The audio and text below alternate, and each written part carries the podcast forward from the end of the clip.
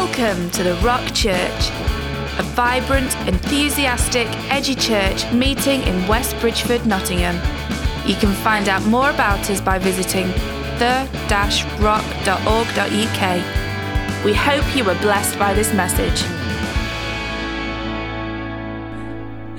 Right, moving us on into the very spiritual part of the evening. And, you know, Joss is going to come and preach. He's got a great word for us. You know, we've got dark nights at the minute.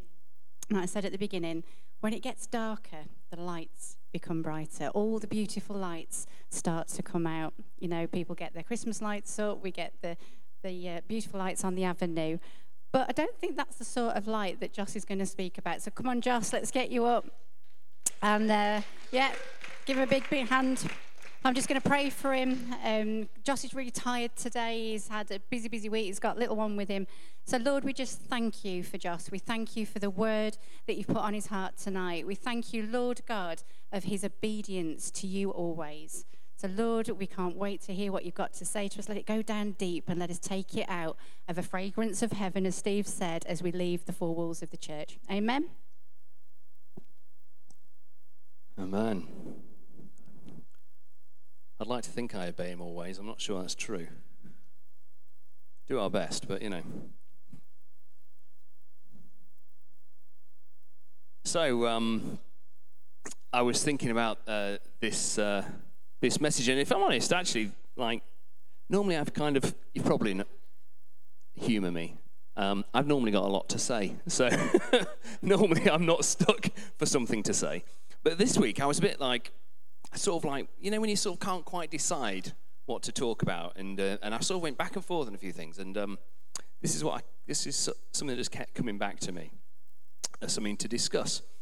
So um, I was saved when I was 16 when I met Jesus. Um, I was um, the thing that led me to the Lord was being out. It was dark nights, and I lived in Scotland, and we had the northern lights and great stars and those really dark nights when you can see all the stars. And it just got me asking the question of, you know, there must be more to this universe than just, you know, a big old accident. There had to be some sort of creative element.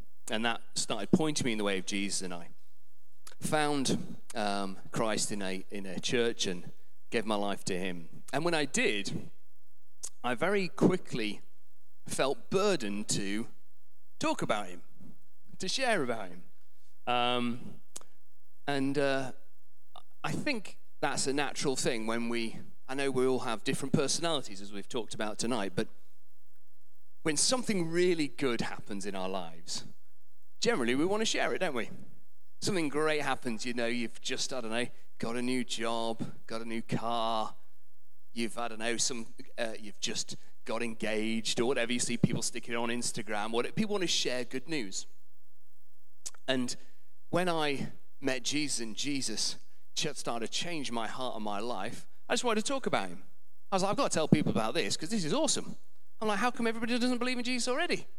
You know, all these people know who he is. How come they've not started to follow? I just don't get it. So I started telling people about Jesus. I saw my school as a mission field, and I would be Bible bashing people mercilessly at every opportunity. So much so that eventually the teachers started giving me the assembly slots because, well, basically they couldn't be bothered. And, and uh, so I would get up in sort of like this sort of 500, 600 kids or whatever at secondary school and give it the big one and ask people if they want to stand, if they want to give their life to Jesus and all that sort of stuff. People were like, Joss has definitely gone off the deep end. And there's a, um, I feel like there's a responsibility when we come to faith to share Jesus. There's also something that's just very natural about it. And when you um, start doing something like leading, when you're a leader in a church like Ali and Kate, like myself and Claire is in, in some way as well, there's a responsibility that goes with that. And my, my role and my sort of call, if you like, has been to teach, to share who Jesus is. That's been that for a, long, a lot of years, and it sort of takes form in often standing on a platform and doing it in church. But I kind of will do it anywhere and any time I can. I love talking and meeting with people and sharing who Jesus is. I love doing a coffee with somebody and just getting into the nuts and bolts of, of what he's done and just sort of, you know, inspiring one another. I love sticking stuff on social media and things that spark a bit of conversation or just point people to Jesus. But it's a dangerous job. This is what the Bible says about it. Not many of you should become teachers, my brothers, for you know that we who teach will be judged with greater strictness. Has eternal consequences. Matthew 18 says, "If anyone of these, um, if anyone causes one of the little, um, one of these little ones, those who believe in me, to stumble, it would be better for them to have a large millstone hung around their neck and then be drowned in the depths of the sea." So, getting things wrong and causing people to stumble has some pretty dire consequences too. Now, one thing I do want to say is that leaders aren't different in terms of the expectation. I know that, um, in fact, I was at a, um, a leadership thing just this, this last um, week, or was it last week? Whichever it was. And um, there was a bit of conversation about the standard expected of leadership and uh, et cetera, and they're holding to a different standard. And I was like, that's not true. The standard's holiness for everybody. There's only one standard, but there is a different level of judgment. So there's a different level of strictness in terms of how we're judged. And we're also judged on what we say. And so it says in Titus 2 1, it says, But as for you, this is Titus, Paul talking to Titus, teach what, um, teach what accords with sound doctrine. I love the way he says that. Teach what accords with sound doctrine. Teach good things. Teach sound doctrine. In 2 Timothy, it talks about um, the fact that people will no longer put up with sound doctrine, but instead will do things to suit their own desires. And they'll gather around teachers that say things that itch their ears, things they want to hear. So, to be a teacher and to talk is, you know, the Bible talks about as a noble thing, but it comes with responsibility. And so you've got to do it right. So my role really is to two things as, as somebody who's involved in shepherding is to teach the truth and also to warn off the wolves. Because there's people and these sort of influences that will want to lead people astray and to destruction.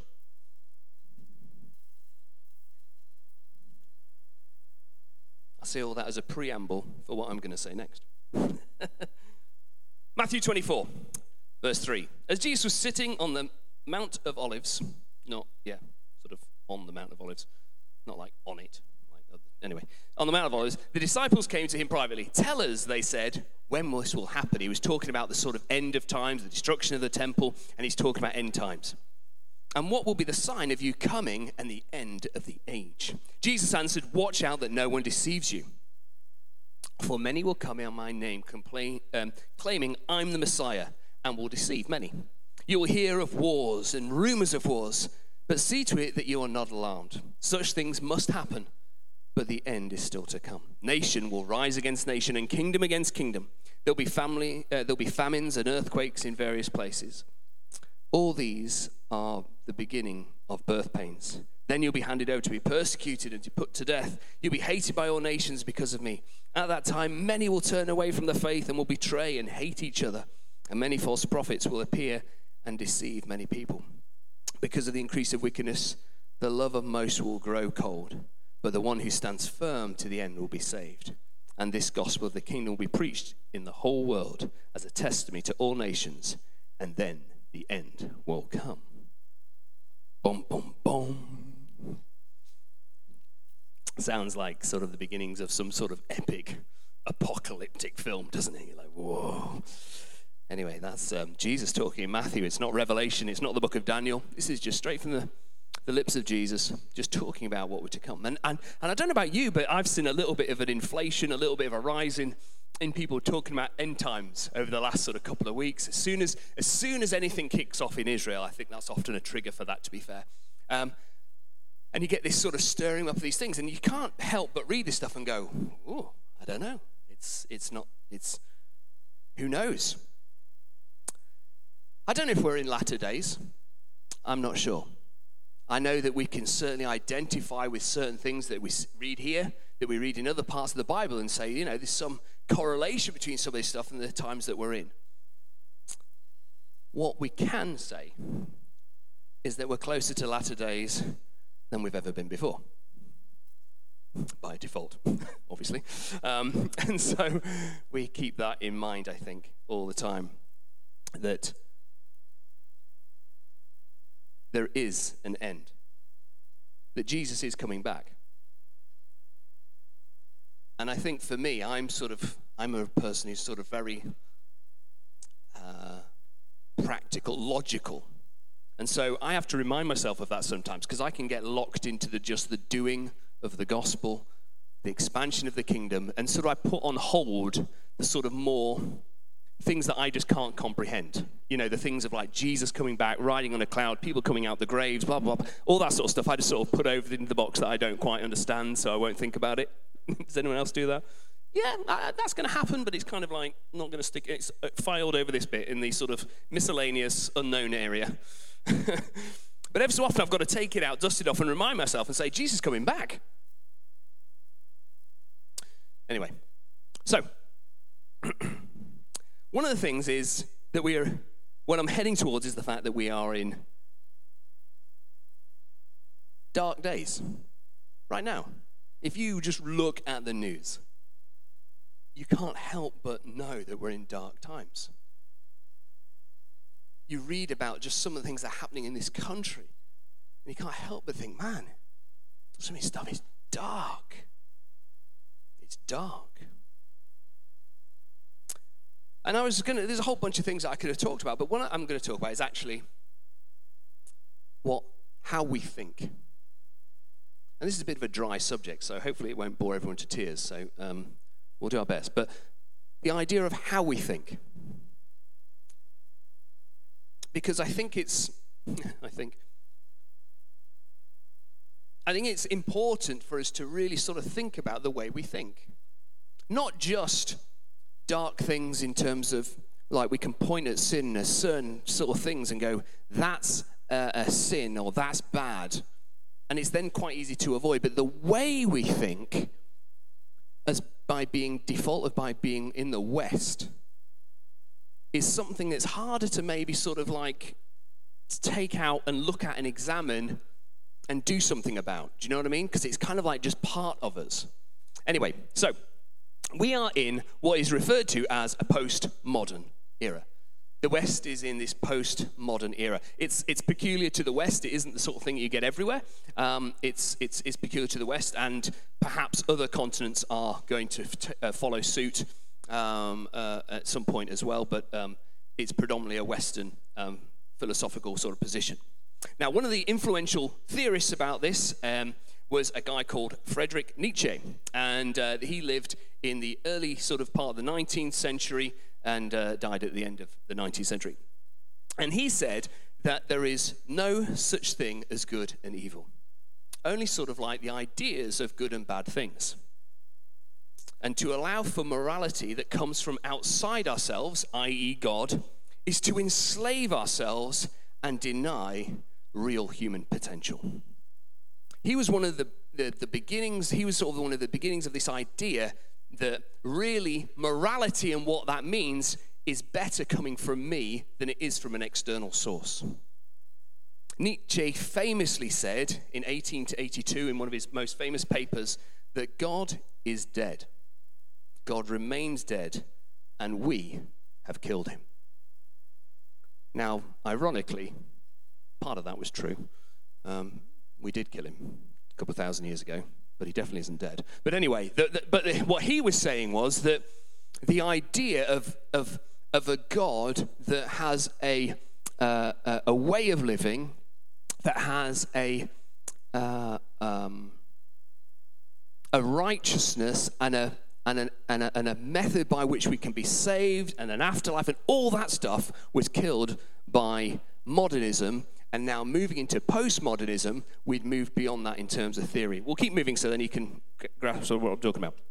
A guy later, Jürgen uh, Habermas in 1929, called this a crisis. He talked about the crisis of legitimization, that how we decide if something is true or not true. He said that there's no universal knower. There's no way of knowing things, no God to be accountable to. Therefore, I am the center of everything. He was a philosopher. I must decide on what grounds I can claim to know things and how I decide what's true and false. And this is this expansion of this what became postmodernism. This idea that I don't I no longer look to an external source, God, the Bible, things that uh, as a guide for life, as a guide for what is true, but actually things come from me. I'm the center, and out of me comes truth and morality, whatever I decide, and whatever I think at that moment, and that changes, obviously.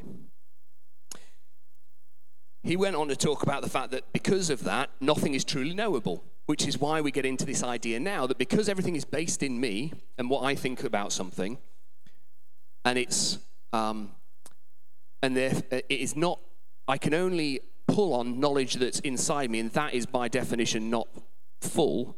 And I can only then look to somebody else and their idea of knowledge, and that won't be full. So nothing is ever entirely knowable, and therefore there is no definitive truth. Because you're only ever using fallible people, because he, he admitted that people are fallible. And so, if the only truth we know is from fallible people, who are however many you talk to, it doesn't matter how far in the loop of knowledge you go, you'll only ever have a fallible answer. You see a problem with that? This obviously flies in the face of what we believe about truth, but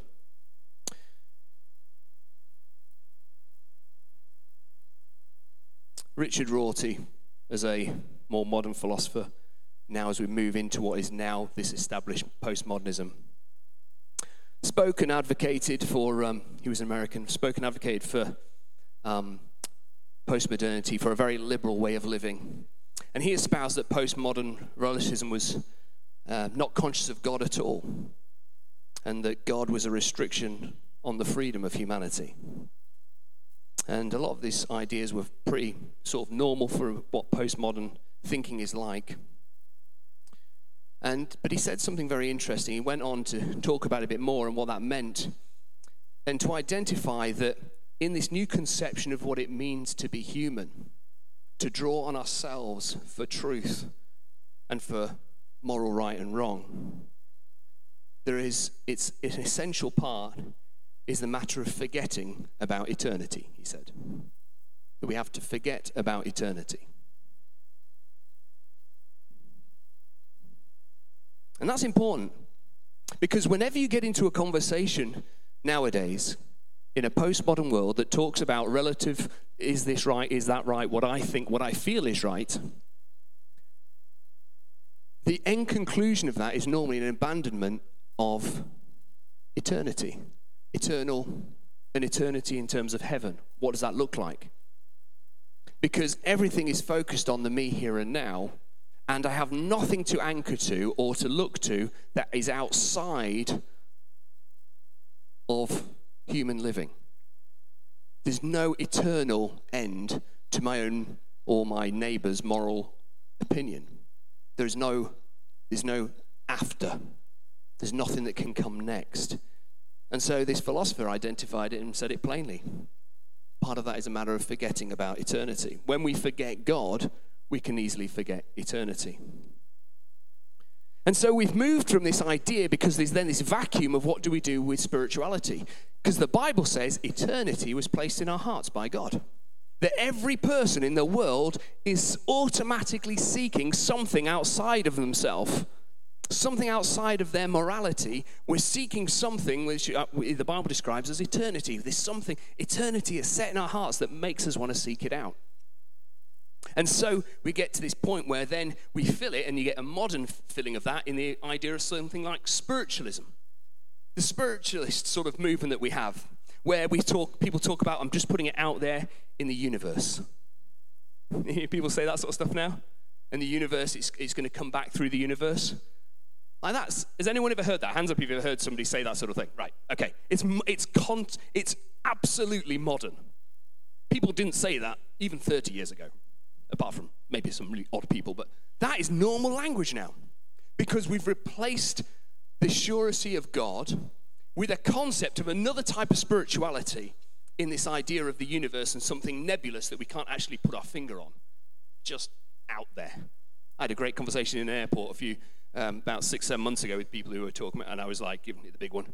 Keep people are stuck there for a few hours. Great. Bible bash them. Anyway, and um, so we had some really fantastic conversation, but they were talking about the universe. I'm like, what does that mean? And the more questions I asked, you could just see they're just like, absolutely no idea. Which is fine, but you know, no idea. I just think, you know, the universe in it, what? Is there a God? What do you mean? A, a God in the universe? And they're like, I, I, don't, I, don't, I, don't, I don't know, just the universe. What? What? Like the asteroids, a Saturn? Like what? Like a, Elon's like car that's floating around out there? I mean, what is it you what's doing what for you? I don't know, you know. Just to try to make them think, but it was it was it was really telling. This is what it says about spirituality. Spirituality is much more about inner understanding than outer worship. Spirituality has no religion, whereas religion is based on pre established beliefs and practices. Spirituality is about connecting with the divine within. Oh, dear me. That's what it all comes down to. Postmodernism is a replacement of God as God and me as God. I'm the moral arbiter of my life. I'm the moral high ground. My truth is my truth. Anyone ever heard anyone say that? Pretty sure you have. This is my truth. Ignore the actual truth, you know, my truth. Because I'm God, so I can decide my own truth. Spirituality is whatever I put out there, whatever I think. It's a pick and mix of whatever, kind of like the, all the best bits of whatever. Have a bit of karma, have a bit of sort of like some sort of eye for an eye, tooth for a tooth, maybe a bit of do good to your neighbor sort of stuff. Mix it all together, and there you go. But interestingly, post-modernity is the rejection of God. And the reason I'm talking about this, and probably boring you to tears, and I'm sorry if I am, is that it's important to know how we think. Because as a Westerner, somebody who lives in Britain, by default, that is how you would think. Without coming into a relationship with Jesus and being transformed by the renewing of your mind, that's your default. And to the people who you spend your life with at work, at school, at college, at uni, blah, blah, blah, blah, that's their default position, right? Because we're in a postmodern era. And so the fight that we're fighting in ourselves, ignoring the world for a minute, in ourselves, when we come to faith and put off the old man, try and kill him and try and be a new creation, thinks that way. But we need to be, we need to be sure and clear that morality isn't relative. There is right and wrong.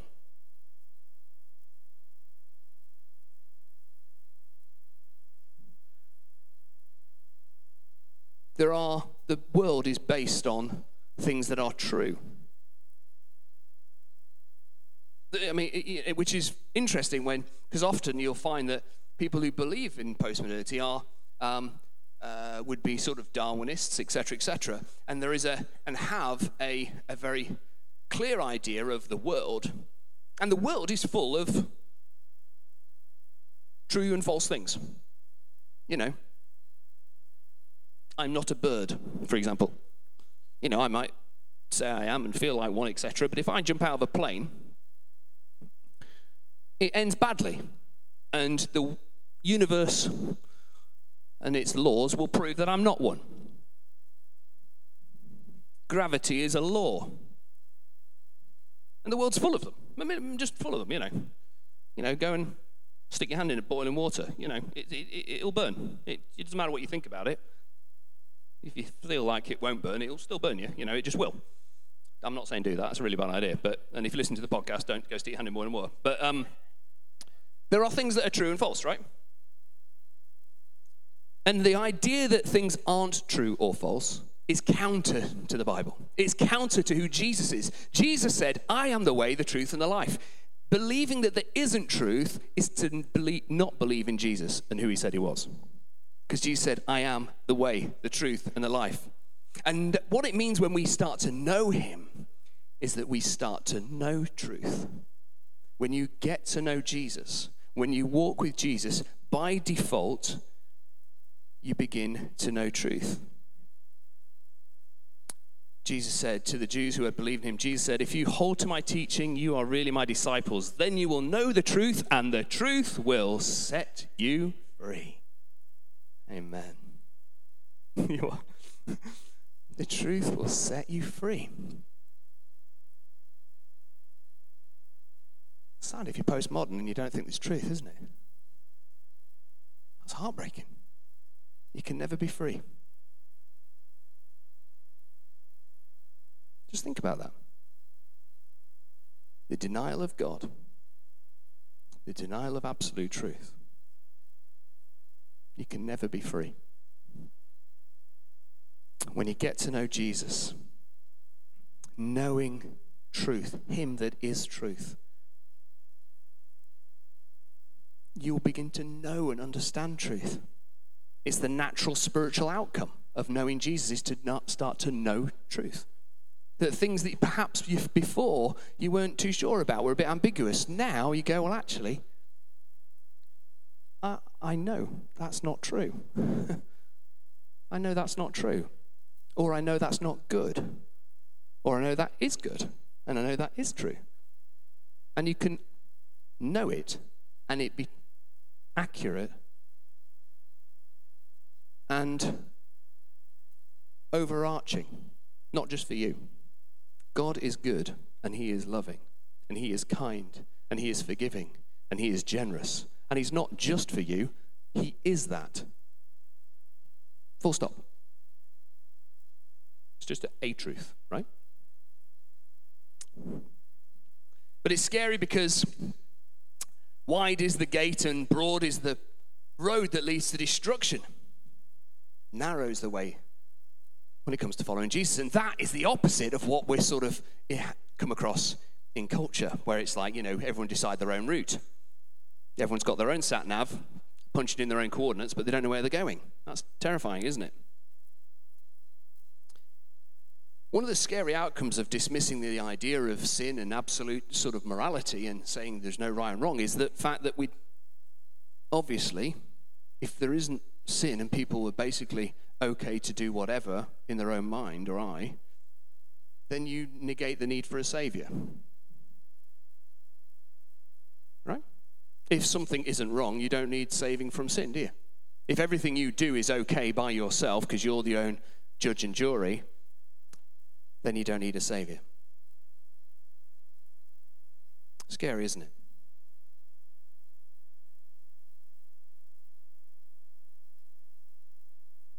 But the truth is, the truth is that we do need a Savior. That there's something in my flesh, in my carnal being, that wants to do the wrong thing. I know you're thinking, no, I've never, not you, Joss, come on. Sweetness and light. nope, definitely not. you know, just driving down the road sometimes I want to get out and smack someone around the side of the head. that's not that's not from the throne rooms of heaven, is it?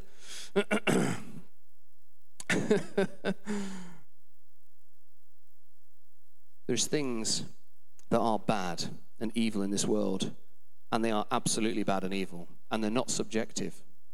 The world tells us that these things are subjective, and they're not. I was talking to um, a couple of friends recently, and the subject of OnlyFans came up, which is like a subscription website where people are using it. started off for people who are fans of music and loads of people to put their sort of bands to put their content out there, and it's turned out to be basically a load of people taking their clothes off that people can subscribe to. What was that? Steve got excited. Calm down, mate. Um, but the idea of this, the idea of OnlyFans, is that anyone can do it. Anyone can set up a profile and start using it. And I was having this conversation, and amongst this group, it was fascinating that so many people didn't think it was wrong. They were just like, well, you know. I was like, no, no, no, no, it's bad. It's bad for them. It's bad for everyone. It's bad for society. It's not good. And they, and they were in a place where they couldn't, couldn't say that. They were like, well, it's, it, you know, it, it's a way of making money or they were empowered because it was their body. And I was like, no. That is not true. It is not true. It feeds something very dark in mainly in men. It objectifies and cheapens people. It's a gateway and part of a huge part of sex trafficking and an absolute horrific abuse of people across the world. You know, there's, there's countless things I can say that are bad about it. But the idea that people couldn't say that it was wrong anymore. Things, some things are wrong. And as Christians, we need to know Jesus. And so when we know him and draw near to him, when we read his word, when we get to know him, he starts to reveal and make us know what the truth is, what's right, what's wrong, and it becomes natural. It becomes the natural way of things to know, to have a knowledge of good and evil.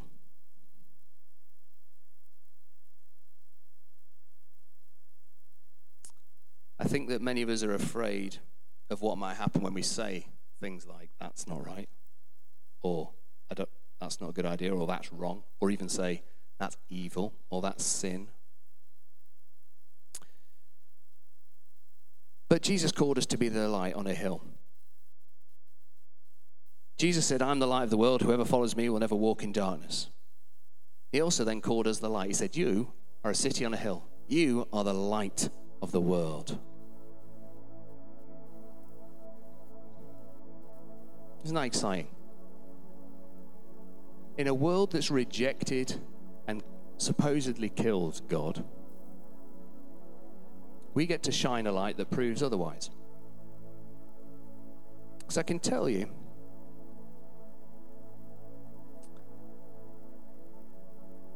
once you get past the pretense, what we call virtual signaling and stuff like that nowadays. Once you get past some of that into a conversation with someone, and they can't be soundbite conversations generally, they have to be a, normally a proper conversation. What you find is that people really want to know truth. That people are, surprise, surprise, in need of a Savior. They're in need of God. And all the ideas and blurb that comes out with postmodernity doesn't count for very much when it comes to people's lives, when it comes to people's challenges, when it comes to the struggles of, of life, when it comes to explaining where they're going after they die.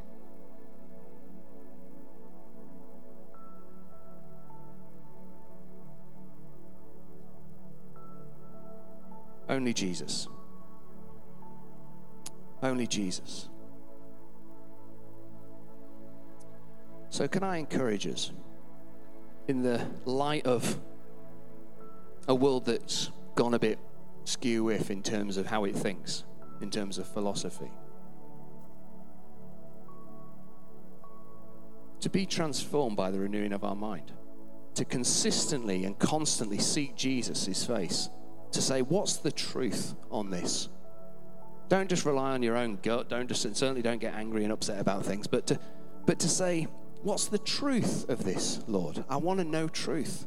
And I want to be able to lead people towards truth. I want to be able to lead people towards you. He has made us the light of the world.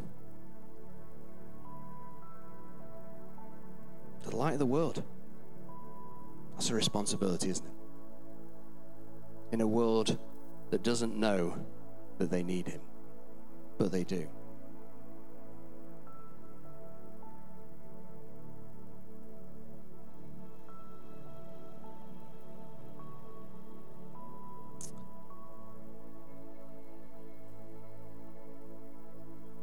I know we need wisdom. I know we need the Holy Spirit to make sure that we walk these things carefully and compassionately. But we do need to walk them. And we do need to walk knowing truth and being the light.